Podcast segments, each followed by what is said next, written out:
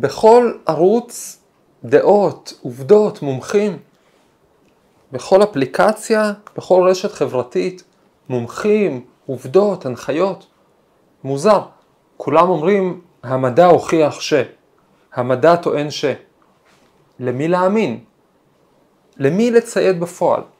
מי דובר אמת? ואני אתמול, כשהבטחתי לעצמי שיותר אני לא נוגע בשוקולד, והיום אכלתי, האם אתמול אמרתי את האמת? האם קיימים סוגים שונים של אמת? כל אחת עם היתרון שלה וגם עם המרחק שלה מהאמת אמת. מי הרופא שעשה מסיבות רפש כדי להוכיח את האמת שלו? מי גוזר דפים מאנציקלופדיה? ומה הקשר בין האמת המדעית לאמת החסידית? שלום לכם, תודה שהצטרפתם אליי לפודקאסט המדע מחפש משמעות. אני דוד אייזנברג, אני פרופסור לכימיה בטכניון. בפודקאסט הזה אני מדבר הרבה על יצירתיות, עולמם של המדענים ועל החתירה הבלתי מתפשרת לאמת. היום נדבר על סוגים שונים של אמת, ולמה האמת המדעית היא לא מה שחשבתם. כולנו צורכים מידע, וכולנו נעים בין שתי סכנות אפשריות, או לבלוע הכל באופן עיוור, או לדחות הכל באופן פנאטי. היום נדבר על איך מנווטים בין שתי הסכנות האלה על ידי זה שנזהה שקיימים סוגים שונים של אמת, שאנחנו מוכנים לבלוע, אפילו שאנחנו יודעים שהן לא אמיתות מושלמות, שיש ויתורים שאנחנו מוכנים לוותר על האמת תמורת שימושיות כזאת או אחרת, ומזה נגיע להסתכלות עמוקה על טבעה של האמת המדעית ולמה אנחנו לא כל כך מכירים אותה, אפילו שאנחנו תמיד שומעים המדע אומר. וכל זה יעזור לנו לא להישבר, גם כשנדמה לנו שאנחנו משקרים לעצמנו. אז איזה סוגים שונים של אמת יש? הסוג הכי זול של אמת שלא נת, לא, לא נתעכב עליו הרבה הוא האמת לפי ynet ואני לא רוצה להעליב את ynet באופן סלקטיבי, אני מוכן להעליב באופן גורף את, כל, את רוב, רוב סוגי התקשורת הכתובה והאלקטרונית שעוסקת במדע פופולרי כי החוויה האישית שלי זה, כש, כש, זה שכשאני קורא כתבה שעוסקת בתחום שאני מבין בו במדע, כמעט תמיד, מעל ל-90% מהפעמים יש טעות. לפעמים אלה טעויות מצחיקות, כמו הדיווח על התגלית שבתוך כדור הארץ יש קובייה, סיפרתי על זה באחד הפרקים, רק כי העיתונאי לא הבין שהמילה קובי היא פשוט סוג של אריזה גבישית. וחלקן סתם טעויות עובדתיות, שלא לדבר על הפרזות, לזה אנחנו לא נכנסים. למה יש שם כל כך הרבה טעויות?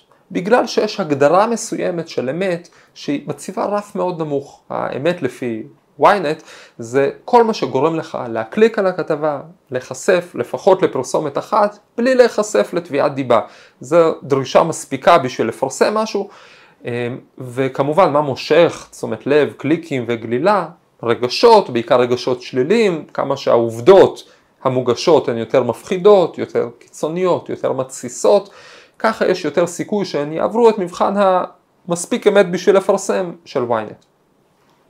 אבל לצחוק על תקשורת אלקטרונית שצריכה לספק דברים מהר, אה, אפילו דגים כבר לא עוטפים איתה, לצחוק עליה שהיא לא מדייקת בעובדות מדעיות, זה קל מדי. בואו נעלה רמה. בואו נדבר על שני סוגים של אמת שיש בהם מידה רבה מאוד של אמת, וגם ויתורים, מודע... ויתורים מודעים על האמת. אחד, האמת לפי הפרופסור. סטודנט שלי לשעבר, שהיום הוא מתמחה לרפואה, סיפר לי על חוויה עצובה שלו, מזמן ההתמחות. הוא סיפר לי שכשהוא, כסטודנט, היה יושב במחלקה הרפואית ומשוחח עם רופאה אישה, והיו ניגשים אליהם חולים בשביל לשאול אותם שאלה. אז הרוב המוחלט של החולים שניגשו אליהם להתייעצות, הלכו קודם אליו, ולא לרופאה האישה. אפילו שהוא היה עדיין רק סטודנט לרפואה, לא דוקטור, לא רופא מומחה, והיא רופאה בכירה, רואים את זה מהגיל שלה, מצבע החלוק שלה, מהתג שלה. בכל זאת הם ניגשו אליו ולא אליה, לסטודנט הצעיר ולא לרופאה הבכירה. הוא אומר שכך התנהגו חולים וגם חולות, זקנים וצעירים, וזו הייתה תופעה שחזרה לא אחת. זו החוויה שלו והיא מגובה על ידי אין ספור מחקרים שחקרו את טבע תפיסת הסמכות אצל בני אדם. וכמה תפיסות הסמכות מוטות בין השאר מבחינה מגדרית. הרי ברובנו טבוע צורך בסמכות, אנחנו רוצים לסמוך על הרופא שלנו, וגם דמות של סמכות. התרגלנו מכל מיני סיבות ובכל מיני נסיבות שרופא הוא גבר, סב שיער, שמדבר בבריטון סמכותי, הכי טוב גם ראש מחלקה או פרופסור, והכי טוב טייס בדימוס, אם אפשר. ואם לא סב שיער או טייס או בריטון, לפחות גבר. הסיפור הזה מצער אותי משתי בחינות. קודם כל, כמובן, אני חושב על הרופאות המוכשרות, המבריקות, המשקיעות, שרואות איך יותר טבעי למטופלים שלהם, או למטופלות שלהם, לגשת לסטודנט זב החותם שלידן מאשר עליהן. באסה. אני מחזק את ידיכם, אל תתייאשו, השינוי מתחולל, גם אם לאט. אבל באופן עמוק יותר הסיפור הזה צייר אותי כי הוא חושף כמה אנחנו מוטים כלפי סמכות. כשאותו גבר סב שיער יתחיל ללמד אותנו בטלוויזיה, בבריטון הסמכותי שלנו, כל מיני עובדות, זה יישמע לנו כמו דברי אמת. במיוחד אם כתוב למטה פרופסור משהו, ראש מחלקה משהו, כלומר הוא בר סמכה בתחומו וכנראה שזו האמת. בפילוסופיה זה נקרא טענה מהסמכות, argument from authority, להגדיר את האמת לפי מה שאומרים בעלי סמכות, וזה יכול להגיע לדברים אבסורדיים. הסיפור הכי מצחיק ששמעתי על זה, הוא דווקא לא ממש מדעי, אבל מאוד רלוונטי לעולם הידע.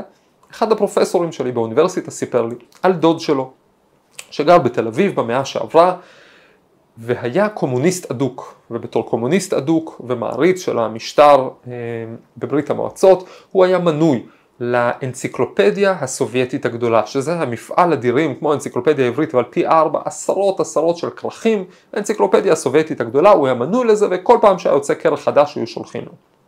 ומדי פעם הם גם היו שולחים לו מכתב עם הנחיות.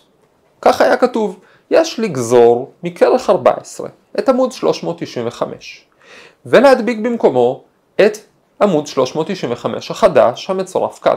את העמוד הישן יש להשמיד. מה היה ההבדל בין עמוד 395 הישן לחדש? כדרכה של הדיקטטורה הקומוניסטית, מדי פעם הם היו מוציאים את אחד מהיריבים שלהם מחוץ לחוק. ואז משנים דחוף, משכתבים דחוף את ההיסטוריה רטרואקטיבית. בדף 395 של פעם היה כתוב למשל שהחבר יז'וב, ניקולאי איבנוביץ', איבנוביץ' יז'וב, היה גיבור המהפכה. כך היה כתוב פעם, אבל בדף שצריך לעדכן דחוף, בדף החדש, היה צריך למחוק אותו דחוף, אז במקום החבר יז'וב יש עוד שתי פסקאות על קיפודים, שזה הערך הקודם על יוז', קיפוד ברוסית. ואותו דוד היה עושה בדיוק מה שאמרו לו לעשות. הוא היה גוזר את הדף, מדביק את הדף, ויודע שמה שאומרים עורכי האנציקלופדיה הסובייטית זו האמת. אם הם אומרים שיז'וב הוא גיבור המהפכה, יופי. אם הם אומרים שאין יז'וב, אז אין יז'וב. מי זה יז'וב בכלל? לא שמענו עליו אף פעם. הנה קיפוד. אז צייתנות כזו לסמכות היא אולי מצחיקה, ואולי קיצונית. אבל באופן כללי יש דווקא יתרונות משמעותיים לציות. להסתמכות על גורמי סמכות. הרי לא כל אחד יכול לברר את הכל לבד, ולפעמים צריך לקבל החלטה מעשית. במקרה כזה הדבר הכי הגיוני, הדבר הכי סביר, זה לסמוך על בעל סמכות. נכון, אני יודע שהפרופסור בחלוק הלבן אולי טועה, ולמרות הקול המשכנע שלו, אולי הוא טועה.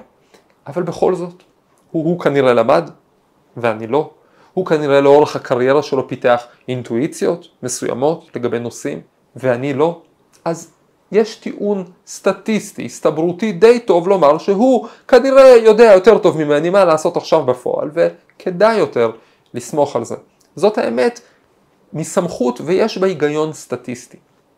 אבל מה אם אין לי פרופסור בהישג יד? אמרנו שאני מוכן לוותר על הסיכוי, על הצל הזה של החשד שהאמת היא לא גמורה ושאני חוטא בהסתמכות על אמת לפי סמכות, כי גם יש לזה איזשהו יתרון של אה, סיכוי יותר גבוה שהוא צודק. אבל מה אם אין לי פרופסור בהישג יד ואני בכל זאת רוצה לדעת מה עושים? אני עלול למצוא את עצמי לקוח של סוג אחר של אמת. חלק השני, האמת לפי ויקיפדיה. את ויקיפדיה עורכים ההמונים, אנחנו יודעים את זה ולכן הגדרת האמת לפי ויקיפדיה זה האמת לפי קונסנזוס. מה שהרוב מסכימים עליו הוא כנראה נכון. עכשיו כולנו יודעים שוויקיפדיה עלולה לטעות, אין בזה חידוש. אנחנו יודעים שהאמת על פי ויקיפדיה היא בסימן חשד כזה או אחר, אבל אנחנו מוכנים לקבל את החשד הזה, לקבל את הצל הזה על האמת, כדי לזכות בשאר היתרונות של ויקיפדיה. החינמיות, רוחב היריעה, הפתיחות. אבל זה אנחנו, כצרכני אמת, שמוכנים לפשרה, לחשד על האמת לפי קונסנזוס, כדי לפשט דברים בשבילנו. האם המדע יכול להתבסס על אמת לפי קונסנזוס? מה שכולם מסכימים עליו, להגיד שאם כולם מסכימים, אם כל המדענים מסכימים, או אם הרוב המוחלט של המדענים מסכים, אז זה ככה. מתי יש בזה יתרונות ומתי זה הופך להיות מסוכן? קחו למשל את הסיפור המטורף של ג'וזף גולדברגר, דוקטור ג'וזף גולדברגר, רופא צעיר, שהעז להציב עובדות כנגד כל הקונסנזוס המדעי. ג'וזף גולדברגר היה רופא יהודי, הונגרי, הוא הגיע עם המשפחה שלו לניו יורק בתחילת המאה ה-20 והוא הפך להיות לרופא אפידמיולוג בשירות הרפואי של ארה"ב. הוא היה מומחה למחלות מדבקות. הוא חקר אותן, הוא נלחם איתן בכל החזיתות, הוא נדבק בטיפוס במקסיקו, בקדחת דנגי בטקסס, בקדחת צהובה במיסיסיפי, אבל בינתיים בארצות הברית השתוללה מחלה שהפילה 30 אלף איש רק בעשור הראשון של המאה ה-20, רק בצפון קרוליינה, קראו לה פלאגרה.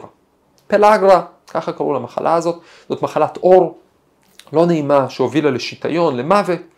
ולמה שלחו את גולדברגר להילחם במחלה הזאת? דווקא כי הוא היה מומחה למחלות מדבקות. היו בטוחים שפלאגרה זו מחלה מדבקת, ש, ש, שכמו כל מיני קדחות אחרות שהוא חוקר, היא עוברת על ידי חיידקים. בכלל חיידקים היו מאוד באופנה באותו זמן, זה היה מעניין כי לפני זה הם היו נגד הקונסנזוס, אז אחר כך הם נהיו הקונסנזוס שהמחלות עוברות על ידי חיידקים, ושקיים איזשהו חיידק פלאגרה, ונשלח את גולדברגר, והוא ימצא לנו את החיידק הזה. ג'וסף גולדברגר התחיל לעבוד, והוא שם לב למשהו מוזר. הפלאגרה השתוללה במוסדות כמו בתי יתומים, כמו אה, בתים, בתי חוסים לחולי נפש, והוא שם לב שהיא פוגעת בחולים ולא בצוות, במטופלים או ביתומים ולא בצוות. והוא לא הכיר חיידק שבורר בין מטופלים לצוות, והוא התחיל לחשוב, אולי יש כאן משהו אחר, אולי זה מחסור באוכל, בתזונה. הוא ערך מחקר סופר מפורט ומדוקדק, שש שנים לפרסום שלם, שבו הוא הוכיח מעבר לכל ספק, ששיפור בתזונה, מתן בשר, חלב, ירקות טריים, מש... מרפא את חולי הפלאגרה ומונע את הופעת המחלה אצל הבריאים. הוא הראה הצלחה טוטאלית, 99 ומשהו אחוז, על, אצל מאות אנשים בריפוי המחלה ומניעת המחלה. רק על ידי תזונה משופרת. הוא בא והודיע, אין חיידק, תנו אוכל יותר טוב. אגב, היום אנחנו יודעים שהוא צדק לגמרי, פלאגרה נגרמת על ידי מחסור בוויטמין B, ניאצין או חומצה ניקוטינית, אותו הגוף שלנו יודע להפיק לבד, אם הוא מקבל מספיק טריפטופן, אם הוא לא מקבל טריפטופן, הוא לא מפיק אותו ומתחילה המחלה. אבל המחקר של גולדברגר נתקל בהתנגדות חריפה של הקונסנזוס המדעי, כי היה קונסנזוס שפלאגרה נדבק, מועברת על ידי חיידקים. המחקר שלו היה עשוי כל כך טוב, אני, שאני קראתי מחקר מודרני מלפני כמה שנים שמנתח רטרואקטיבית את השיטות הסטטיסטיות של גולדברגר ומראה שהוא היה פשוט חלוץ, אה, פורץ דרך באפידמיולוגיה, בעבודה סטטיסטית נכונה, באיך מנתחים נכון, איך בונים נכון מחקר ואיך עושים אותו, אבל זה לא עזר. היה קונצנזוס שיש חיידק פלאגרה, אז שגולדברגר יפסיק לבזבז את הזמן ויתפוס את החיידק פלאגרה. גולדברגר לא, לא התייאש, הוא הציע ניסוי כדי לשבור את הקונצנזוס. הוא לקח 11 אסירים, מתנדבים, בריאים, אגב הם קיבלו חנינה אחר כך תמורת ההשתתפות בניסוי, והוא מנע מהם תזונה נורמלית, הוריד אותם לתזונה של לחם ותירס, ובאמת, אחרי כמה זמן, סליחה לא תירס, הוא הוריד אותם לתזונה של לחם ומינימלית מאוד. אחרי כמה זמן, אחרי חמישה חודשים, שישה מתוכם חלו בפלאגרה. החזיר אותם לתזונה, חזרו להיות בריאים. גם זה לא הפיל את הקונסנזוס הרפואי שפלאגרה מועברת על ידי חיידק כלשהו שהוא פשוט עוד לא תפס. ואז גולדברגר הלך על צעד קיצוני ודי מגעיל בשביל להוכיח את הטענה שלו, בשביל להפריך את הטענה שפלאגרה היא מחלה מדבקת. הוא לקח דם של חולה פלאגרה והוא הזריק לעצמו ולעוזר שלו.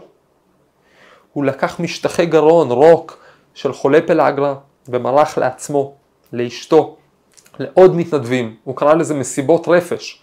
הם עשו כל מאמץ להידבק בפלאגרה, אם פלאגרה זו מחלה מדבקת, ואף אחד מהם לא נדבק.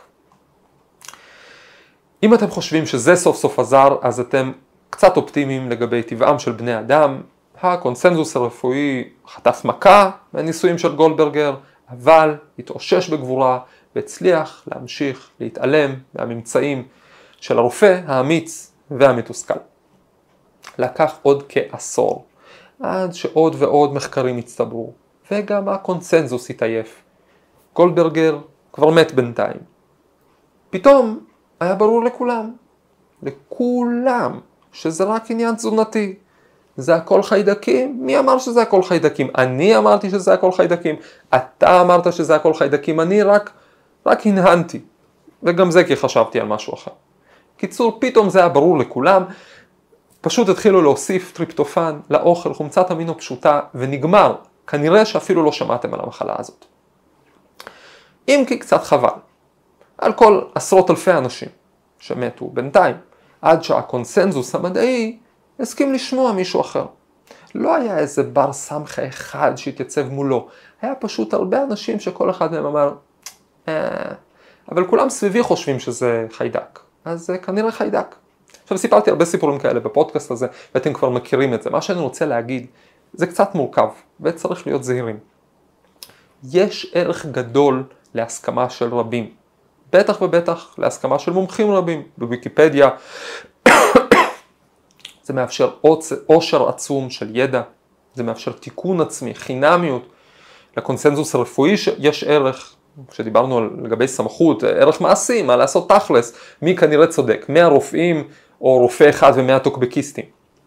ויחד עם זאת צריך לזכור שהאמת לפי ויקיפדיה, האמת של קונסנזוס, היא אינה האמת, היא רק סטטיסטיקה מסביב לאמת, ובמקרה הרע לא מסביב לאמת, אלא לידה. צריך להיות מוכנים להקשיב לקולות אחרים, אפילו אם לא מסכימים איתם, לשמוע, לבחון, למקרה שהקונסנזוס במקרה מסוים הוא רק עדריות. בעצם שתי הגדרות שראינו לאמת הן פרגמטיות. הן מוכנות לוותר על חלק מהחתירה לאמת תמורת תועלת כלשהי, לטובת, לטובת פתיחות ונגישות הידע, לטובת יכולת קבלת החלטות מעשית. אבל האם יש עוד דרך? מהי האמת לפי המדע? האמת המדעית היא קצת פרדוקסלית, כי היא אוחזת בשני קצוות. היא גם הכי פרגמטית, הכי פשרנית שיש, וגם הכי אידיאליסטית. גם הכי מתפשרת וגם הכי תובענית. למה האמת המדעית היא הכי פרגמטית ומתפשרת? ככה כתוב, בדף הראשון של הספר של סטטיסטיקה לכימיה אנליטית. וזה נכון לכל המדעים הניסויים. כתוב שם, למדידה כמותית יש ערך רק אם היא מלווה בהערכה של אי הוודאות שלה. מה הכוונה?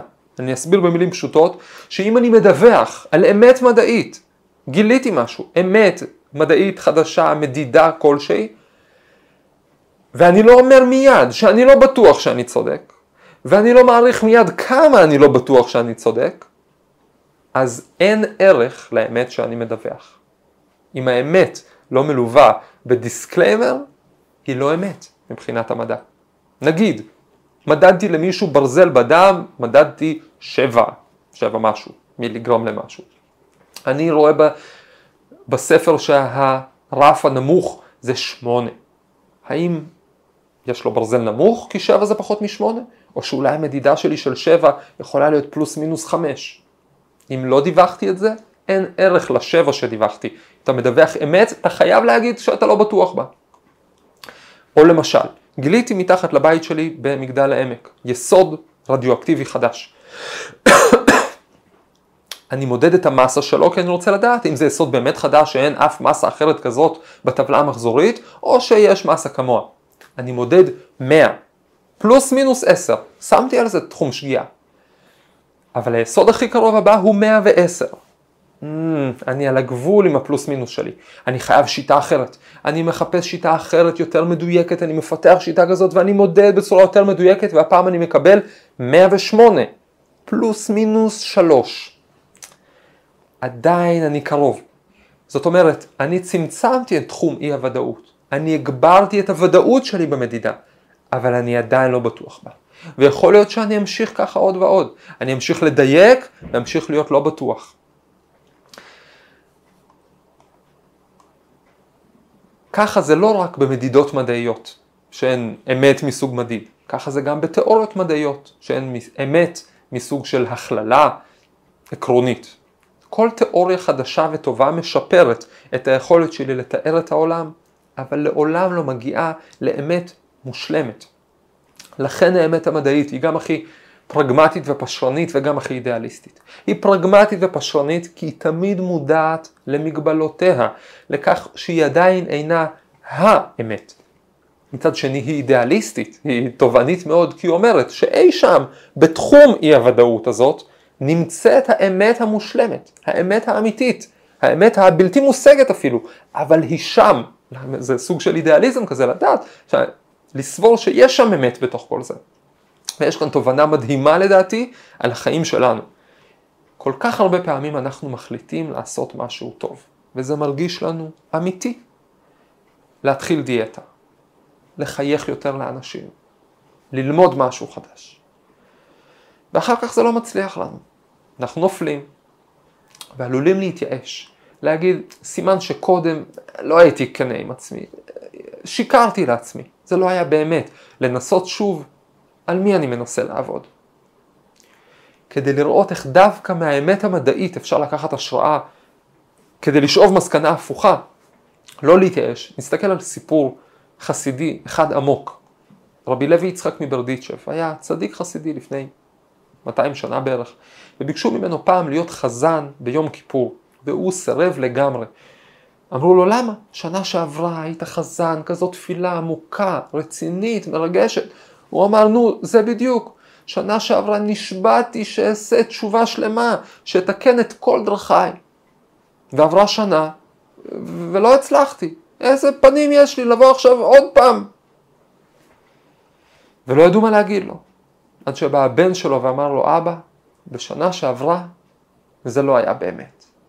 השנה זה יהיה באמת. למה זה סיפור מאוד עמוק? כי ברור שגם שנה שעברה זה היה באמת. בשנה שעברה זו היה האמת הכי אמת שהוא הצליח אז, באותו יום, באותו מקום, באותו מקום בנפש. וגם אם יתברר שזה עוד לא היה לגמרי זה, בכל זאת השנה, זה יהיה באמת, עוד יותר באמת. בחסידות זה נקרא אמת לאמיתה, אמת לאמיתו, וזה מתאר יפה את הרעיון של אמת במדע. אמת שהיא גם מודעת למגבלותיה הנקודתיות וגם שואפת תמיד להשתפר, לחדד עוד. המושג הזה, שנשמע אמת יחסית, אינו שולל מציאות של אמת ושקר, ככה אני מצטט את הרב עדין אבן ישראל, הרב שטיינזלץ, זאת, כלומר, הוא אומר, זאת לא איזושהי פשרה פוסט מודרנית להגיד שאין אמת, יש סוגים שונים של אמת, כל אחד והאמת שלו, לא, לא. זה אומר שבתוך מערכת מסוימת של זמן, מקום, אישיות, יש נקודה של אמת. והאדם ששואף לטוב, אפשר לומר, המדען ששואף אל האמת, צריך להיות מצד אחד מודע לפגמים שיש בעבודתו, להיותה בת חלוף, אך יחד עם זאת אין הוא פטור מלדרוש את האמת, ככה הוא כותב, אני מצטט, מלנסות כל עת להגיע להרגשה שתהיה האמת לאמיתו שלו. כלומר, אמת לאמיתה היא מדידה של אמת, אמירה של אמת, החלטה של אמת בדרגתה הנוכחית. אנחנו יודעים שאם נתאמץ עוד, נזקק מתוך האמת עוד יותר אמיתית, וככה עוד ועוד עד לאמת המוחלטת. כמה שנתקרב לא נגיע, אבל בכל זאת צריך להתקרב. אז כשאנחנו חושדים בעצמנו שאנחנו לא אמיתיים, צריך לזכור שגם אם זה נכון, זו רק אמת מוגבלת. בסיבוב הבא ננסה שוב ונתקרב לאט לאט אל האמת. בהצלחה.